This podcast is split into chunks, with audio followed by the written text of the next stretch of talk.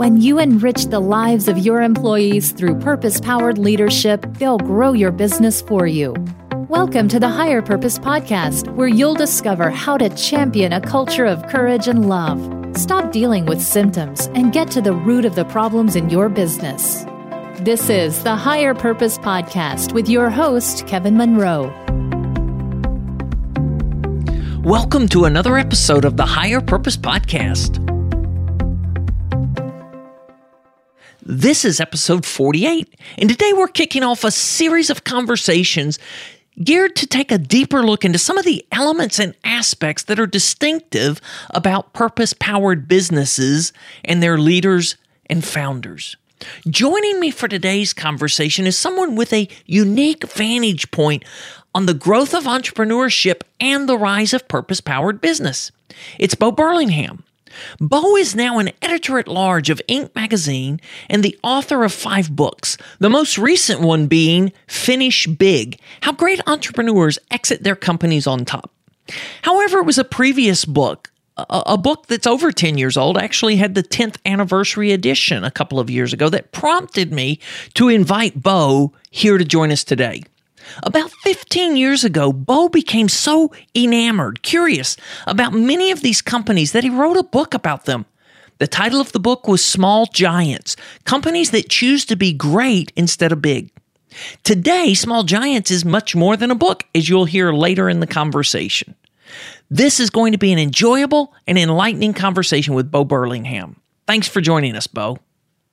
So, welcome, Bo Burlingham. What a delight to have you join us. And I'm looking forward to hearing what's on your mind because you've just observed so much about the power of purpose in business from a unique vantage point as a journalist. But first, what's something you'd like us to know about you as we begin this conversation? Well, I, I guess you could say, I, as you mentioned, I'm a journalist and I've basically been focusing on uh, entrepreneurship for about 40 years. And uh, the world has changed a lot in those 40 years. And I've learned a lot. And I've been very fortunate to learn from some of the most uh, creative minds in business. Uh, and I've, I've, I've known a lot of, I've been blessed to know a lot of really uh, great entrepreneurs, and they've been my teachers. Yeah. And, and so, Bo, I mean, when I started thinking about this, it's kind of like you've had a front row seat and a backstage pass to, to just watch. right? I mean, because you've had, as a journalist, you've had access that a lot of people wouldn't have, and you've had rich conversations. But as you said, you've watched this for 40 years. So before we get into some of your observations, tell us about that journey.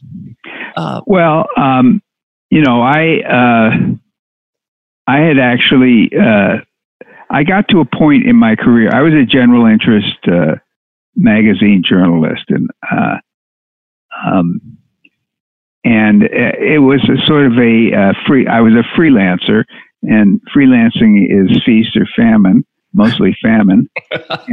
and I had uh, uh, two young children, and at a certain point, I realized I needed to get a real job. And at that point, a headhunter came along and asked me said that Fidelity Investments in Boston, where I lived, was uh, looking for a writer. And I said, well, they don't want me. I mean, I don't know the difference between a stock and a bond. And she said, that doesn't matter. They can teach you all that. They just want somebody who can write. So I went in, I got interviewed, I got hired, and uh, I spent a year at Fidelity Investments. About um, toward the end of that year, um, I got a call from a friend of mine uh, who'd been at Boston Magazine and had moved over to Inc., which was a, pretty much a startup then in Boston. And uh, he said that Inc. was looking for uh, people who had a background in general interest magazine writing, uh, but knew something about business. Well, by virtue of the fact that I'd been at Fidelity for a year, I knew something about business, not very much. Um, and so one thing led to another, and I wound up getting an offer from Inc. and I uh, moved over from Fidelity to Inc. And that was really my introduction to the whole world of entrepreneurship. Although when I look back, uh, Fidelity itself at that point was a a very entrepreneurial company, and there were a lot that I was learning that I, mm. I really wasn't completely aware of until much later. And um, um, so I I went I went and you know it was a it was I, I this was in 1983, and uh, you know it's easy to forget that there was a time when it really wasn't a compliment to call somebody an entrepreneur. Sure. It was sort of a put down. It was like, can't you get a real job? And uh, uh, that image of entrepreneurship was beginning to change in the uh, early 1980s. Uh, you know, I like to think that Inc. played a role in that. Um, I, you know, Ronald Reagan played a role in that because he was a champion of entrepreneurship. Uh, but mainly, I think it was changing because of the uh, the people who were building these new companies hmm. and who were becoming very well known. Uh, you know, Steve Jobs. I could just go through the list. Uh, obviously, Bill Gates and um, you know people like Yvon Chouinard at Patagonia and uh, Tom Stemberg at Staples, and uh, you know I, I could just go th- go go on and on. And I was very fortunate to sort of wind up in a situation where I could get to know a lot of these companies and the people who were running them when they were still pretty young. Mm-hmm. And uh, I that was uh, that was very exciting actually because we were aware of the fact that there was this very big change that was going on in the economy, and uh, in fact, uh, sometimes back then we felt like we were the only people seeing it. Wow! Because you know the other major business magazines and newspapers really weren't paying any attention to entrepreneurship. Mm-hmm. I mean, uh, um, and I mean, I, I have a, I had a friend who went to work at Fortune, who basically said that he wanted to write about some of these new companies coming up, and they said, well. We don't write about any company that isn't doing at least a $100 million in sales. Well, by the time you get to a $100 million in sales, a lot of other things have happened. Yeah. And, and um, so. Well, Bo, we, I want to interrupt you a moment and I want to unpack two things that you've just said before we lose them. Okay. One of these is that, that, that I think there's a real parallel between your path and a lot of entrepreneurs' paths. And, and that is that it wasn't that well mapped out, that there's a lot of things that just kind of happened Right. It's true. Very true. Um, well, yeah, in in a way that's true. Although I I I'm not an entrepreneur. And, no, no, no. Uh, I'm just talking about your path in journalism having right. parallels to right. a lot of the folks that we regard as brilliant entrepreneurs.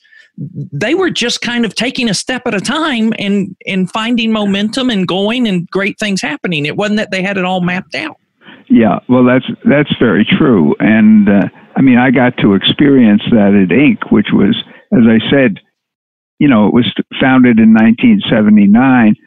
Uh, was only four years old when I got there. It wasn't even four years old when I got there in 1983.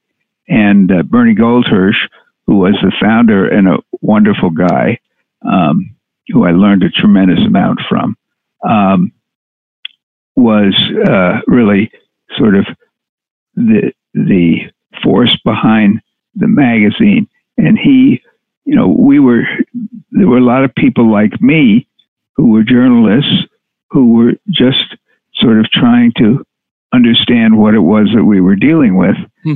And uh, Bernie had a major role in sort of shaping our thinking about that.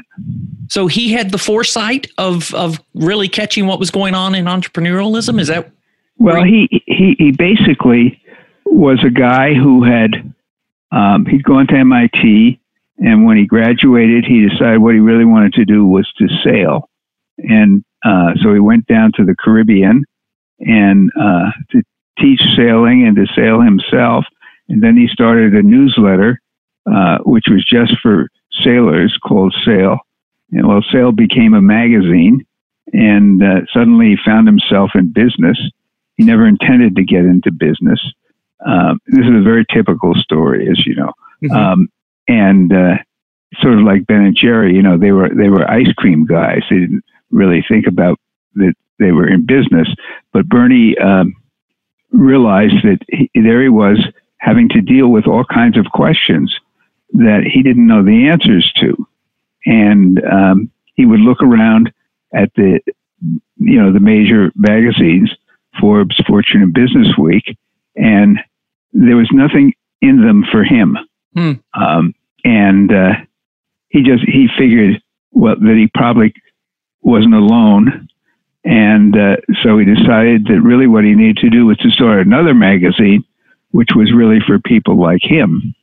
And he hired a couple of people from McGraw Hill to uh, check it out and to advise him. And they told him it was the stupidest idea they'd ever heard. Why would anybody uh, want to uh, advertise to you know people in small companies, and uh, uh, he paid them and ignored them, which like a good entrepreneur, and uh, went ahead and started the magazine. And uh, Inc. was a Inc. was a in the early days was a phenomenon. Uh, they, they subsequently used to teach it, teach the startup of Inc. in in journalism classes um, because Bernie had been uh, very creative and um, wow in in getting the magazine up and running. And it, the problem he faced was that he needed money to do that, and so he wound up selling Sail magazine, uh, which I think is still around. Um, and he always sort of regretted having to do that but he, he, his passion at that point was really entrepreneurship. Mm-hmm. So, what are some of the observations you've formed about entrepreneurship and how it's matured in the years you've been chronicling the journey? Well, there have been a huge number of changes because, I mean, today entrepreneurship has uh, is is is very different that the sort of the environment for entrepreneurs is extraordinarily different um, than it was back in the early 1980s. I mean, you know, the, today people have organizations like uh, EO, the Entrepreneurs Organization, and um, Vistage, uh, um, and uh, there there are all these resources uh, for people who are starting businesses around it just weren't available back then. And uh, we well, were. You said they were kind of the outcast back then. Yes. And now it's really popular to be an entrepreneur. Yeah, now it's a compliment. You know, it's like, oh yes, I'm an entrepreneur. Even politicians are claiming that they're entrepreneurs. Uh, um, and uh, you know, so it's it's the environment has has changed dramatically. Um, certain things haven't changed. I mean, it's taken some hard knocks in order to realize that, but um, fundamentally, you have to um, have uh, more revenue than your expenses, and if and if you run out of cash, you're going to go out of business. I mean, the there was a period during the late 1990s when people were talking about how all the rules of business had changed, but they found to their chagrin that in fact some of those rules hadn't changed.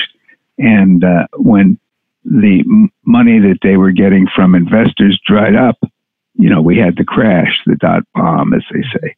Mm-hmm. Um, so, um, you know, it's it's been, you know, it, it's the thing about it is you never get to the point uh, where you feel like you really know it all. If you do get to that point, that's you're in trouble. um, it's it's sort of a constantly uh, evolving story, and uh, you know you have to constantly uh, learn to keep up with it. Uh, and I, I've always felt that one of the most important characteristics of an entrepreneur is curiosity. Mm. Um, and uh, uh, that uh, the entrepreneurs who are sort of curious uh, to to really find out what's going on what needs to go on with their businesses and also in the world in general um, have have an advantage. Say more about that. And I know that you've kind of followed your own personal curiosities uh-huh. that have led to some of the books you've written, right? Right. No, that's true. Um, well, I, I think the big thing that I found, which was a shock to me initially in the 1980s, was that um, I found that when I went in and I, I came from sort I, as a kid, I was a, a fairly radical person. Um, you know, it was the 1960s, and I grew up in the 1960s, and I was part of the 1960s. Um, and it came as a shock to me when I got to Inc.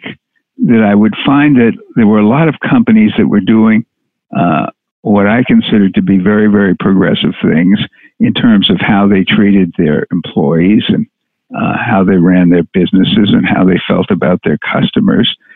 And a lot of them, and frankly, most of them were Republicans.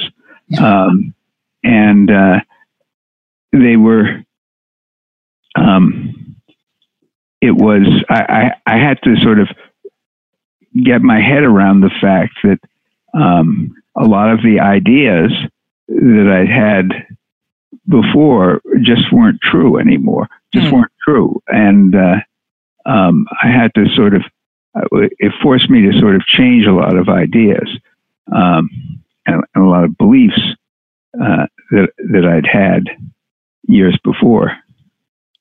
That's funny. But reality has a way of doing that to us sometimes. It sure does. It sure does. And, uh, uh, you know, if I was fortunate in that I, I, um, I found it all very interesting. Um, I, I, I didn't. Um, it, it, was just to me, it was all. It was a constant learning experience, mm. And and I was constantly. Uh, I would I would be finding companies that were doing things that were really, in some cases, pretty extraordinary, and uh, I, I, um, extraordinary sort of in the way that the, in the, the, relationships that they had, particularly inside the company with their employees uh, and so forth, that um, uh, really gave me a lot of insight into um, what was insight into business in general and, and sort of what it, what it really took to uh, create a successful business. Okay, so there are two questions out of that that I want to tease out with you. One of those is um, this idea that you kind of started getting glimpses of companies and you started it, from my perspective you started researching them to see what was going on rather than having a theory of what was going on and looking for proof of the theory. You just kind of started looking at some companies right? Yeah. The other thing if i'd gone into academia i might have had a different approach to it but uh, fortunately i didn't. Um, and uh, so my question was you know, it was sort of like an adventure. I'd, I'd go in and it's like, wait a minute, what's going on here? And, uh, and, and I'd try and, uh, uh, I'd, I'd investigate and I'd learn and, uh, um, it was, it was, it was exciting. Frankly, it's still exciting. Yeah. For, for well, me.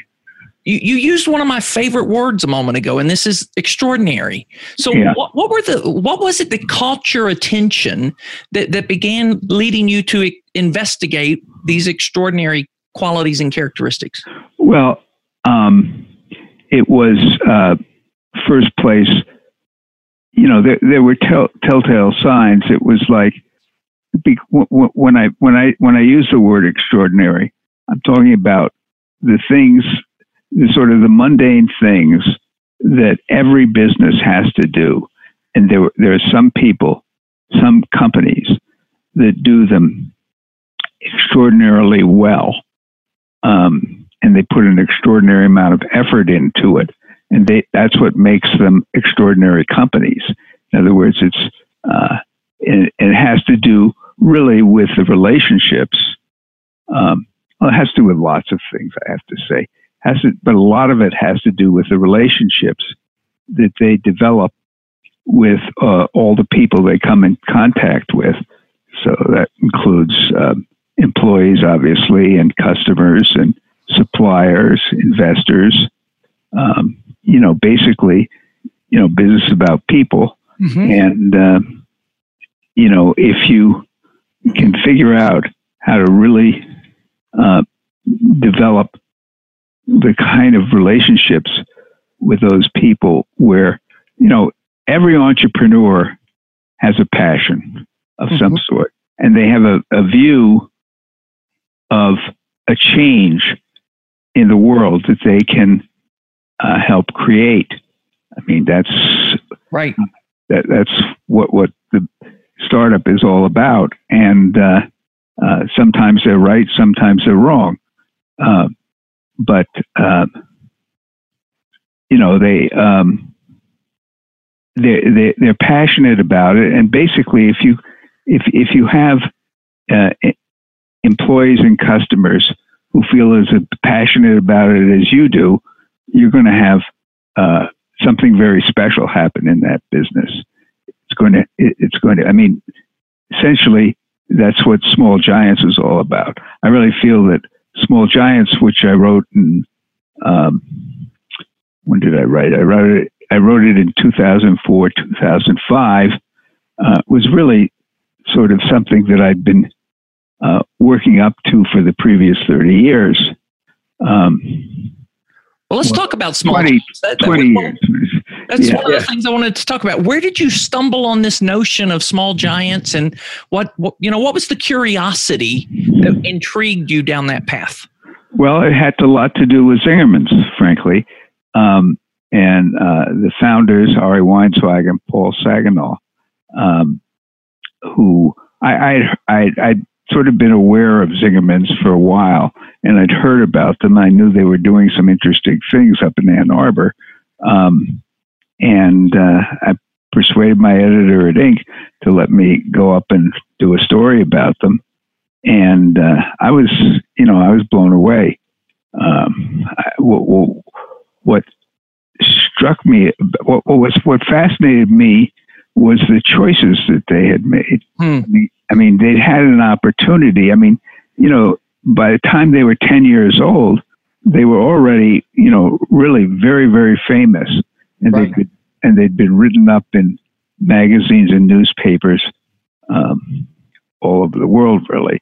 And, um, um, you know, they had, they, they, were famous for the delicatessen, the Zingerman's delicatessen. Right. Uh, um, and um, they reached a point where basically uh, Paul and uh, Ari uh, realized that they had a choice to make about where were they going to go next.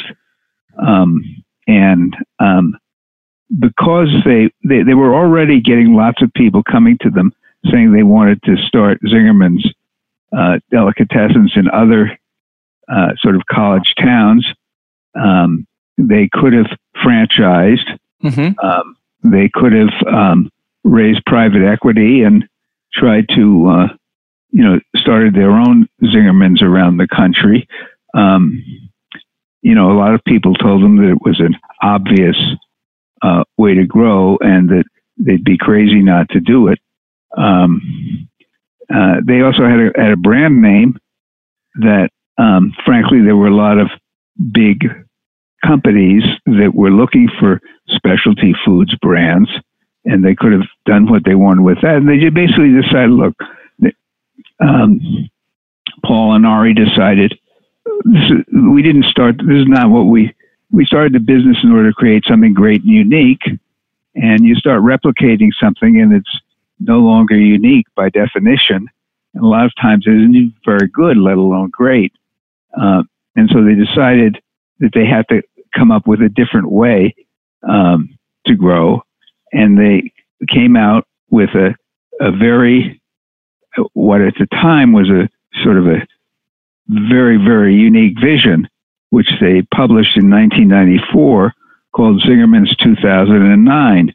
And basically, they were going to, instead of just being the deli. They were going to have a whole community in the Ann Arbor area of food related businesses, each of which was going to be great and unique in its own right. So they would have a bakery, you know, they'd have a restaurant, um, they'd have a mail order company. There were all these different businesses that they saw that they could launch, and uh, with each of them aiming to be uh, aiming to be what the, the deli had become in their own fields. And uh, by the time I went to see them in the early, you know, I guess it was in 2002, um, they were already sort of well over halfway to achieving that. You know, and today they have a, a great bakery called Zingerman's Bakehouse. A fantastic restaurant called Zingerman's Roadhouse. They have Zingerman's Creamery, which makes fantastic uh, cheese and gelato. They have Zingerman's Coffee Company, which makes which roasts great coffee.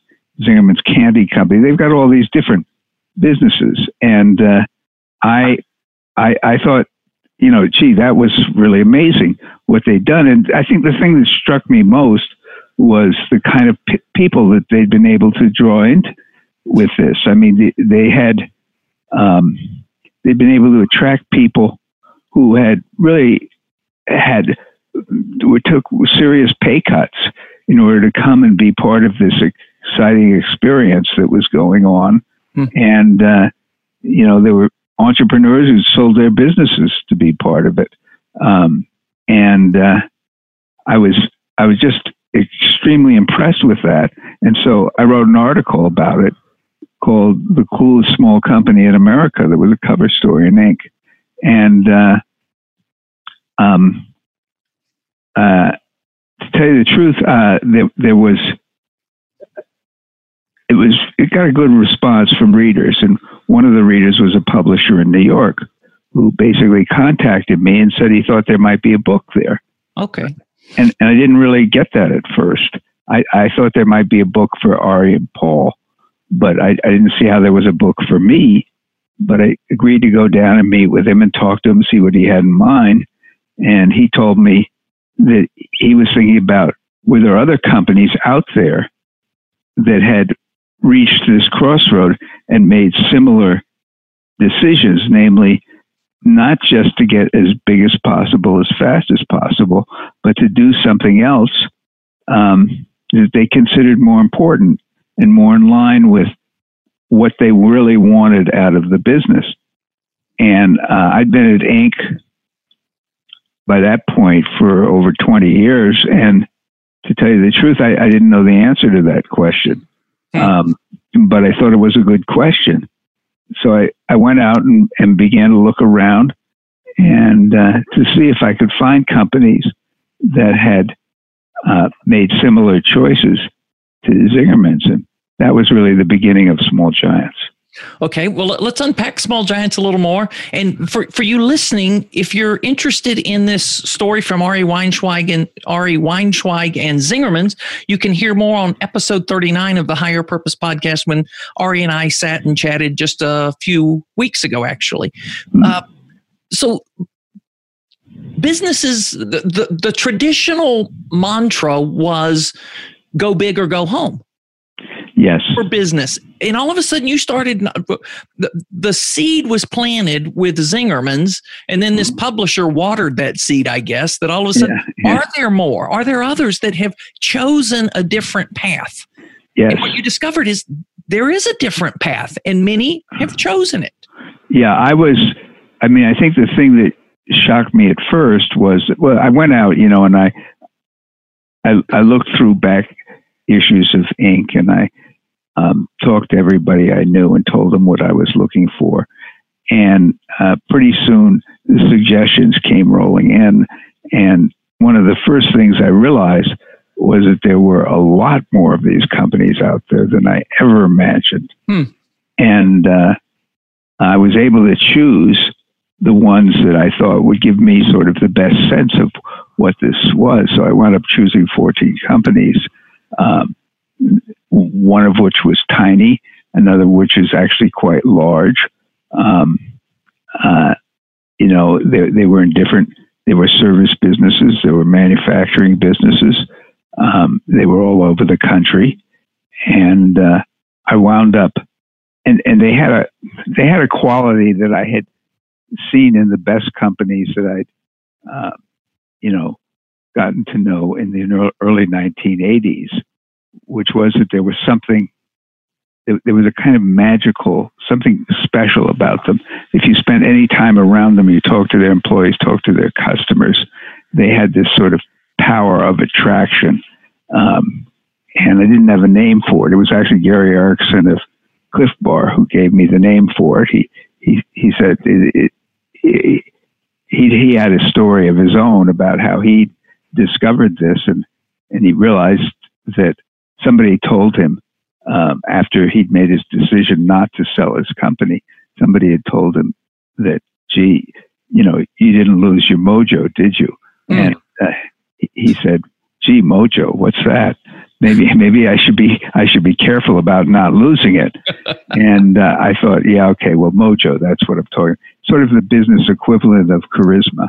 Uh-huh. In, other, in other words, if a uh, leader has charisma, you want to follow him or her. If a business has mojo, you want to be associated with that business. You want to buy from it, sell to it, work for it, read about it, so forth. And uh, so I was looking for companies that had that quality, and uh, Zingerman certainly did. Mm-hmm. And uh, I, you know, as I went around and and looked for these companies, I, I, I w- that was one quality that I was always that I was always looking for. And the question I had when I sat down to write Small Giants was, okay, where did this mojo come from? Um, you know, and how had they been? How had these companies been able to hold on to it as long as they did? Because a lot of the companies that I'd known in the uh, early 1980s lost it mm. uh, as they got bigger, and so I, um, you know, I wound up. Uh, identifying, uh, ultimately, I, I, wound up identifying six qualities that I felt, um, uh, you know, contributed or were important parts of um, of this sort of mojo that they had. And, okay. Well, let's pause for just a moment. We've got sure. something important to share with our listeners. When we mm-hmm. come back, I'm going to ask you about these six qualities of mojo and how higher purpose plays into it. Okay, for sure. Do you ever think that your work could be a little less ordinary? There's not much in between you and something extraordinary. Just 13 weeks and a bold experiment. Find out more at kevindmonroe.com slash extraordinary to get ready to take your team, your leadership, or your customers to the next level. That's kevindmonroe.com slash extraordinary.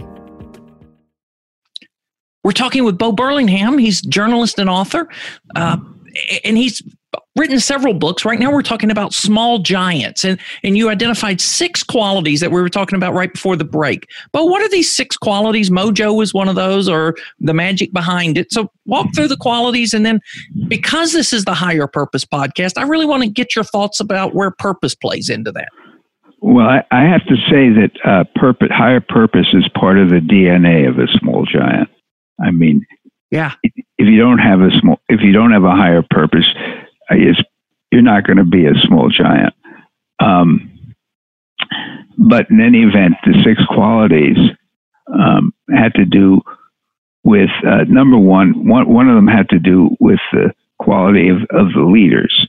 Um, the leaders were very clear in their own minds about who they were, what they wanted, and why you know, they, they couldn't make the decision. You know, you look at Ari Weinzweig, and Paul Saginaw. I mean, you know, everybody was telling them that they had this golden opportunity to, to, to really go national with this company. And, and they said, no, we're going to do something else. Well, you can't make that decision if you don't know who you are, what you want, and why. And that was common to all the people who were uh, you know, who who, who were who identified who I identified as small giants. Um, the second quality really had to do with uh, the relationships that they had mm. with the communities in which they were located. Um, you know, for one thing, not, it wasn't only that they gave back a lot to those communities, but they also sort of had their personalities. I mean, the personality of the company was molded by it to the point where um, they very much reflected um, the um, community where they were operating. Um, in other words, you know, you take a company like Anchor Brewing, which what really sort of started the whole craft brewing uh, revolution in this country. You know, it's located in San Francisco. Was founded during the gold rush. Um, hmm. It uh, has been through all of the, uh, you know, earthquakes and uh, fires. Excuse me, and um, you know, it uh, as we now know, you can make great craft brews all over the country, but Anchor Brewing is part of San Francisco. It's a San Francisco landmark. I mean, it, it's like, um, you know, people go to San Francisco and they want to see the Golden Gate Bridge and Anchor Brewing. yeah. Um, and uh, uh, so, you, you know, it, it's really an, a, a deep part of that community. I mean, that's true. Of I mean, even Zingerman's, you know, Zingerman's is a quality that uh, Ann Arbor has, which is um, technically it's a Midwest um, city, um, but it has, but it, but it, it's sort of like has a lot of East Coast qualities to it. I mean, I think it has the highest circulation of the New York Times outside of New York. Um, and uh, Zingerman's has a lot of that qualities as well. I mean, because they're very, they're not just, aside from uh, wanting to create great food, they want to educate everybody about where that food comes from. Right. The story behind all of the food. exactly. So that that was true of all these companies. They they they had a a personality that reflected very much the communities in which they were located.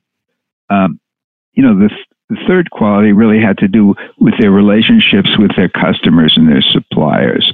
And the thing that struck me about it, it wasn't just that they offered good customer service. Uh, you know that that was, of course, they they they focused on customer service.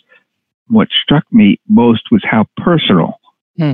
um, they, they were the relationships that they tried to um, develop with customers and suppliers. Um, and yet, oddly enough, it was really the fourth quality that's a little surprising because it has to do with their employees. Namely, in many cases, their employees really came first. Mm. Uh, because, I mean, you can understand it. You know, it's sort of like Southwest Airlines. Um, yep. When when Herb Kelleher was always asked uh, how was Southwest Airlines able to sort of set all these records, uh, he said, "Well, that's easy. That's our culture." When he was asked, "Well, what's the secret of your culture?" He said, "It's caring for people in the totality of their lives. In other words, not just as employees, uh, but as human beings." And you know that was another factor that I saw, um, you know, and it's sort of easy to understand that if what you really what you want to do is to provide your customers uh, with great experiences and great service, uh, chances are it's your employees who are having those relationships with customers. Right. And if, if, they're, if they're going to really uh, provide something special to those customers, they better be as passionate about the business as you are. Um, and then um, there was a fifth one that I wrote about in the book, um, which really had to do with the way that the leaders, again, it came back to the leadership and the way that the leaders uh, felt about uh, whatever it was that their companies did In other words, not just that, obviously they love their companies, but they also thought that what their companies were doing was something really important. Mm. And, that, you know, that's partly where higher purpose comes in, which is, uh, and I have to say that in terms of creating the, uh, the culture in the company, higher purpose was a critical part of that. Um, just because a higher purpose in, in terms of getting in terms of employees caring about what a company is doing, uh, they better believe that there's actually something that the company is doing in the world that is important and, right. and worth, worth spending your life on. Uh, and uh, that's what, and, and that was also, and, and that actually started usually at the top, which is is that the founder, the entrepreneur, the owner uh, felt that what what whatever it was that the company did was really important, and that they were making a real important difference in the world by doing it.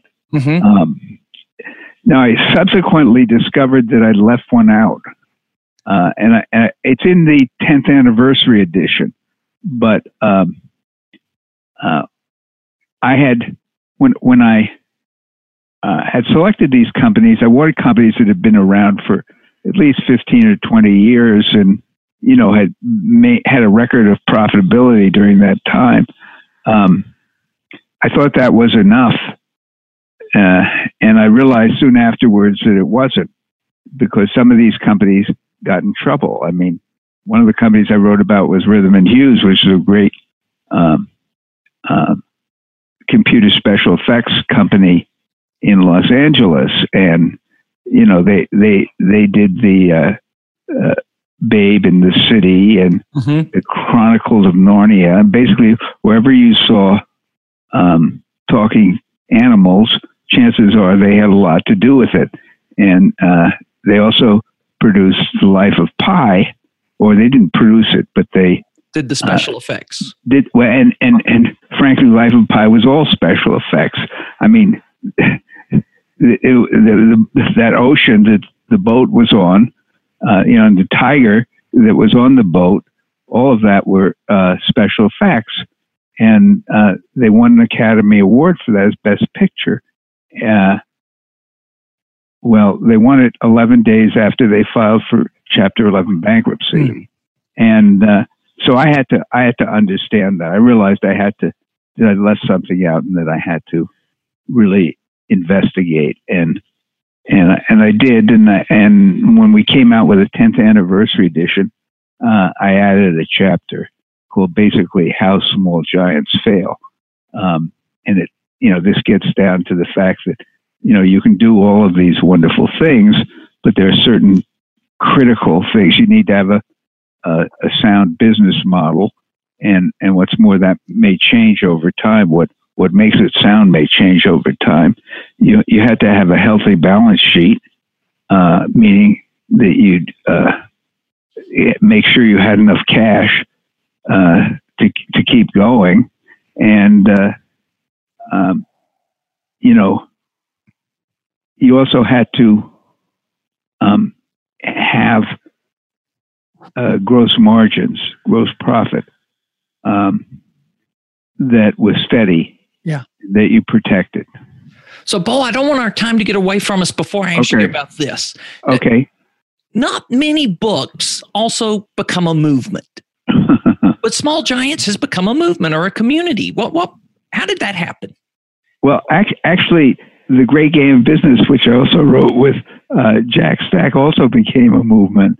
Um, so uh, uh, what what happened was it's pretty significant. Two of your books became movements.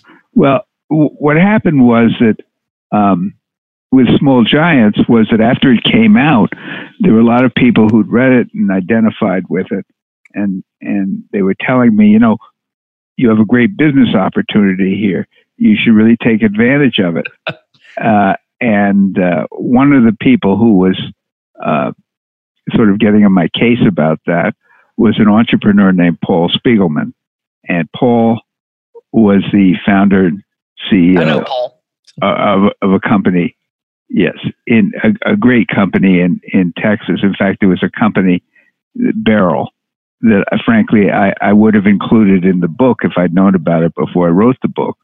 Um, so I was down visiting him, and uh, uh, he was sort of telling me about how there was this great opportunity. And I said to him, "Listen, Paul, I, I agree with you. There is an opportunity.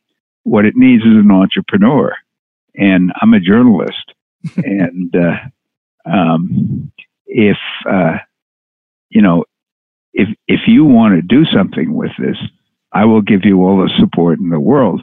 But it requires somebody who, number one, knows how to build a business, and uh, number two, uh, uh, has the financial resources to really get it going. And Paul happened to have both of those uh, qualities, and he sort of said, "Do you really mean that?" And I said, "Yeah, I'll I'll support you the whole way." And so Paul really went out and he began uh, creating the Small Giants community. And, and it's really it's really Paul and his executive director uh, Hamza uh, Daher um, who uh, have really built the Small Giants community.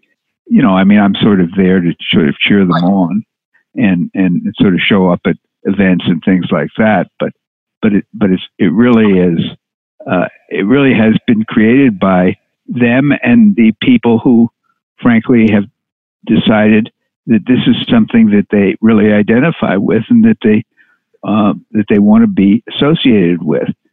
So, like we have a um, we have a summit every year, um, and there are various other activities that uh, that the community sort of sponsors.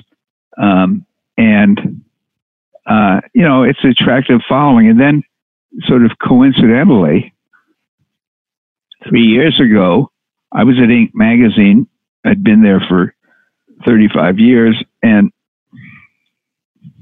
a couple of years ago, um, Forbes, my former editor at Inc., had he, well, he'd gone to the New York Times and then he went to Forbes. He was recruited by Forbes to uh, beef up their entrepreneurship and uh, and small business coverage, and uh, um, because basically they didn't have the faintest idea what to do, and and so they they had a list they were putting out called the best small companies in America. Every company on the list was a public company. Well, you know the percentage of uh, small entrepreneurial companies right. that are public Minuscule. is tiny. Uh, yeah, minuscule. And so he, he, he basically, Loren uh, Feldman, who was uh, basically said, This is a ridiculous list.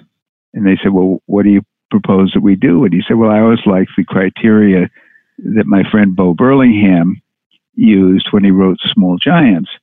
And so basically, he was encouraged to uh, do something with that.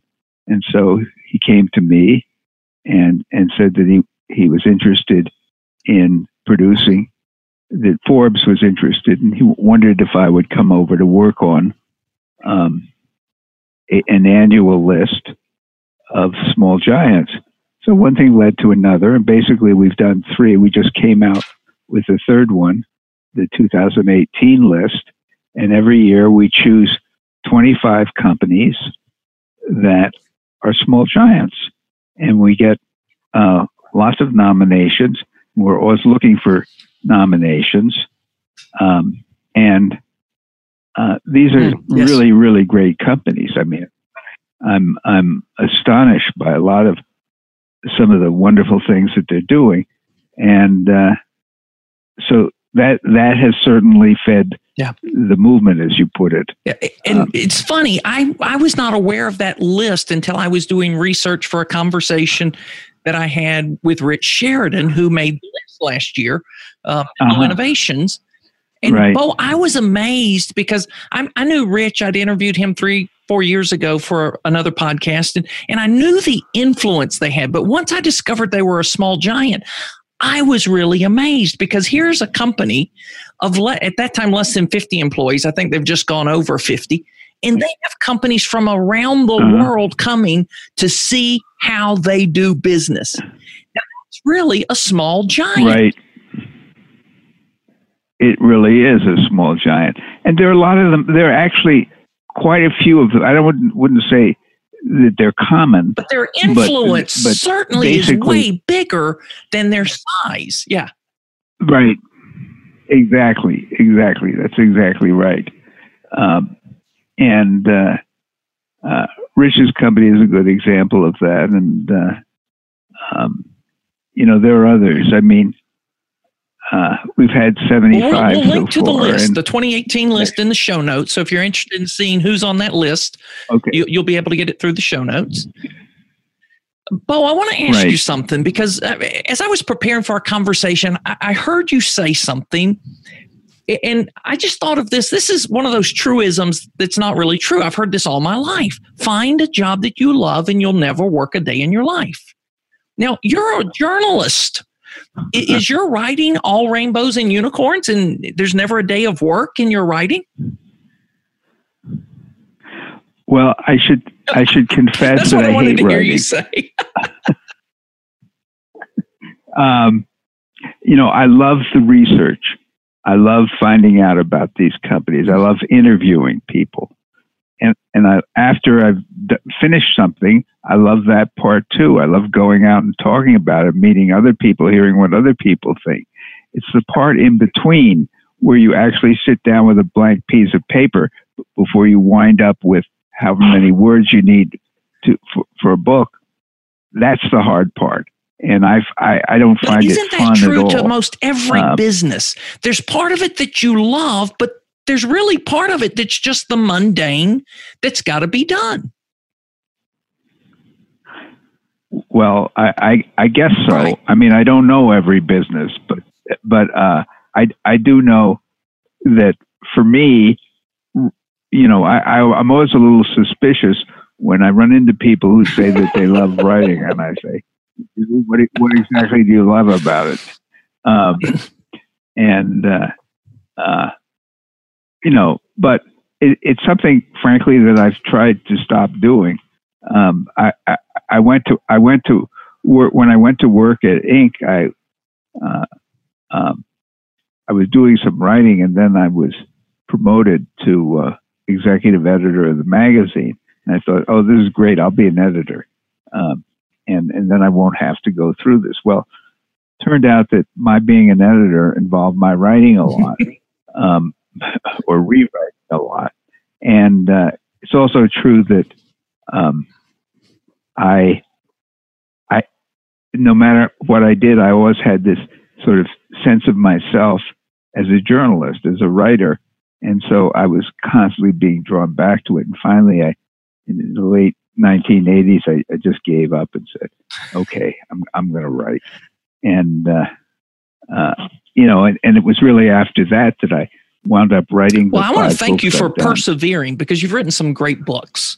Um, and, and, we didn't even get to talk about your newest one, um, but and I'll let you plug that because it, it's really worthwhile. Um, say a little bit about Finish Big. Finish Big finish big. It's uh, to tell you the truth, it's a somewhat misleading title because really hmm. it's about finish happy. Um, and uh, one of the when I started to write it, I, at first place I realized I didn't know anything. It was it's about exits, and I, I realized I didn't know anything about exiting your business because frankly at Inc we'd never written about it, and uh, I'd only had one experience where I'd sort of one of my co-authors, actually, Norm Brodsky, had gone through the experience of editing his of exiting his business. And I realized that there was a lot of curiosity out there among business people about what it was like. So I talked to my publisher and he said, Yeah, why don't you write about exits? And uh, this, you know, I realized I didn't know anything. So the first thing I needed to do was to go out and uh, interview lots of people. And one of the first things I discovered as I went out was, uh, gee, uh, it's amazing a large percentage of these hmm. people are actually unhappy. And, and I mean, it almost didn't matter how much money they they got; they were still filled with regrets. You know, wish they hadn't sold their businesses. Um, you know, feeling sort of lost, not sure who they were anymore.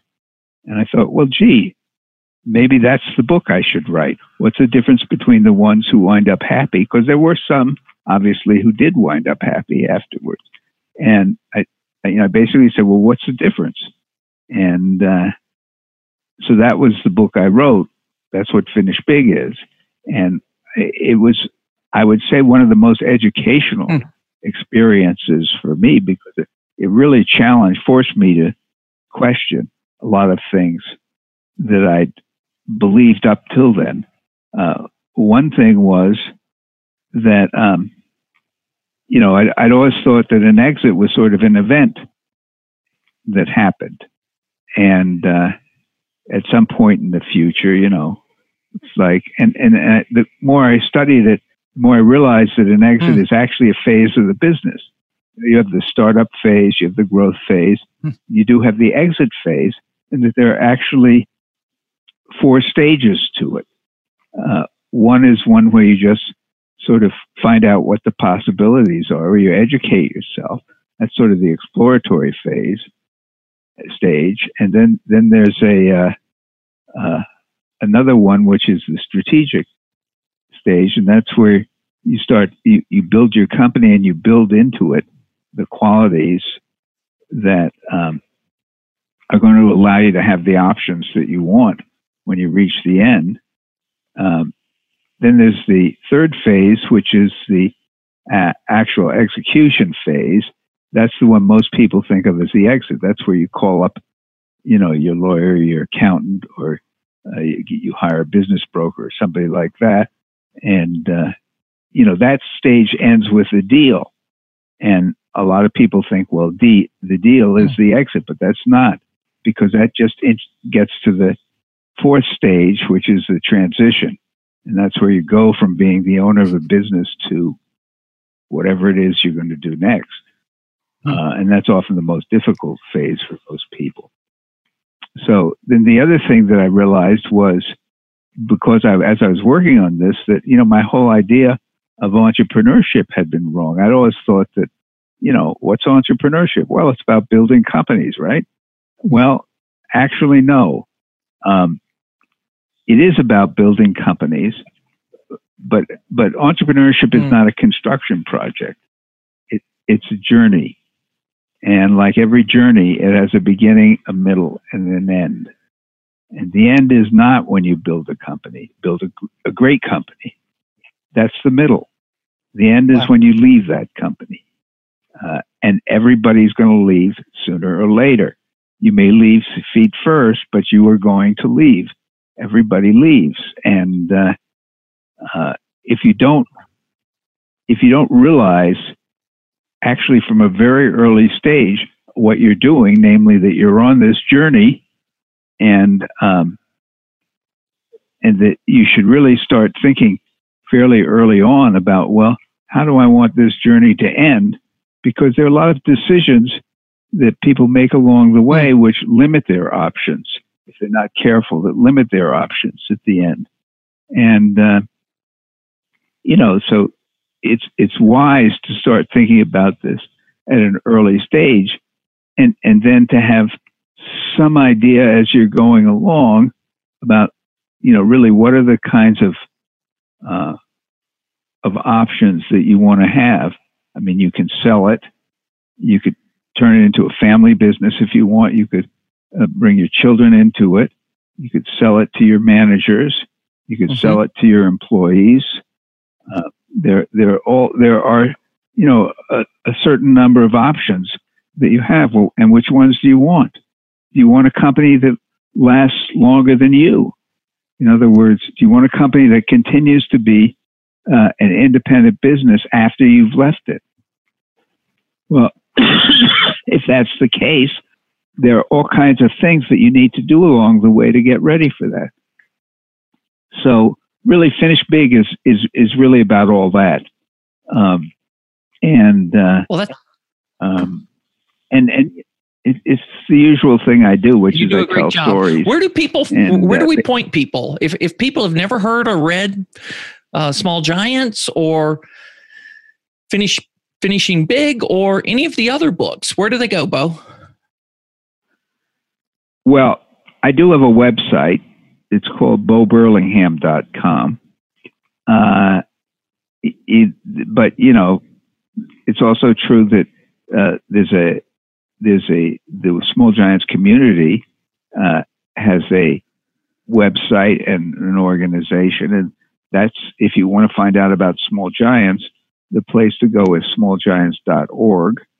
Uh, um, you know, the great game of business, um, which was the first book I wrote actually with Jack Stack, who's who's an entrepreneur and uh, co-founder of a company in Missouri called Springfield Remanufacturing, and uh, they have their they have a whole organization. There's a whole organization that uh, called The Great Game of Business, which was the name of the book, um, and uh.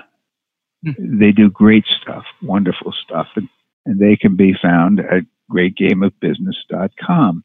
And there's a conference every year of um, people who are of companies really, and people from companies that are practicing this great game of business. It, it's uh, it's grown and grown and grown. I mean, I think last mm. year it was like 600 people. Uh, uh, it outgrew St. Louis, which is where it used to be, and uh, now it's in Dallas. Uh, you know, it's in the it's in September, um, and you know, so okay, we'll include links to all of those in the show notes. Bo, what a pleasure it has been. Thank you Great. so much for joining us and, and sharing uh, part of our journey with us.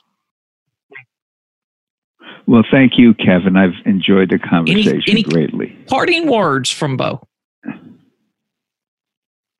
Yeah, I'm. I would. My parting words to entrepreneurs, to people who are building businesses, uh, what you're doing is really, really important. And it's important, it's important to have a higher purpose for it and to realize what it is. I mean, um, and I mean, you know, there are people who start companies just because they want that's right. to make a lot of money. And, and that's okay. I, I don't make any judgment about that, but it's hard to be, to get other people excited about you're making a lot of money. Um, and if, if, if that's what you want to do, well, okay, you know, go for it. You know, but, but there's a possibility, but the, fr- frankly, you're probably going to have a much more successful company. In fact, you're probably going to make a lot more money if uh, you think about yeah. the business differently and you realize the role that, I mean, the role that business plays. I mean, you know, really, what is a business? business is a group of people trying to create something, whether it's a product or a service, that other people like so much that they're willing to pay you not only what you what it costs you to create it, but more than what you cost. In other words, profit. Profit, you know, is in fact the applause. You can look at profit as the applause that your customers are giving you. And uh, when you think about it that way, uh, you know, your attitude towards it, uh, that will affect the, the way right, you approach. Bo, what great final words! And you actually inspired me uh, w- with some thoughts. Then I'll unpack those later. But thanks for joining us, Bo. Sure. Thank you, Kevin, and uh, good luck Thank with you, your Bo. show and your podcast. Wow, Bo, thanks for joining us and thanks for being generous with your time and your insights. I want to wrap this up by uh, recapping some of the things that lingered in my mind after the conversation. I love this. Entrepreneurship is not a construction project, it's a journey. So enjoy the journey. Number two, talking about entrepreneurs, every entrepreneur has a passion and a view of a change they want to see in the world. What's the change you want to see in the world? And what's the passion that really has a hold in your heart? Third, there are three key questions you must ask and answer Who are you? What do you want? And why? Do you have answers to those questions now? If not, who can help you find the answers to those questions? They're critical to unlocking your journey forward. And then finally, I can't leave without saying this. What when Bo said, what you're doing is really important. Find your higher purpose. Hey, this is the Higher Purpose Podcast, and we're all about you finding your purpose and unlocking that and passionately pursuing purpose in business, leadership, and life.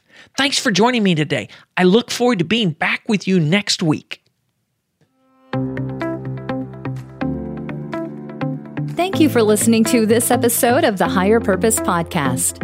Remember, if you ever think that your work could be less ordinary, there's not much between you and something extraordinary. Just 13 weeks and a bold experiment. Find out more at 13weekstoextraordinary.com.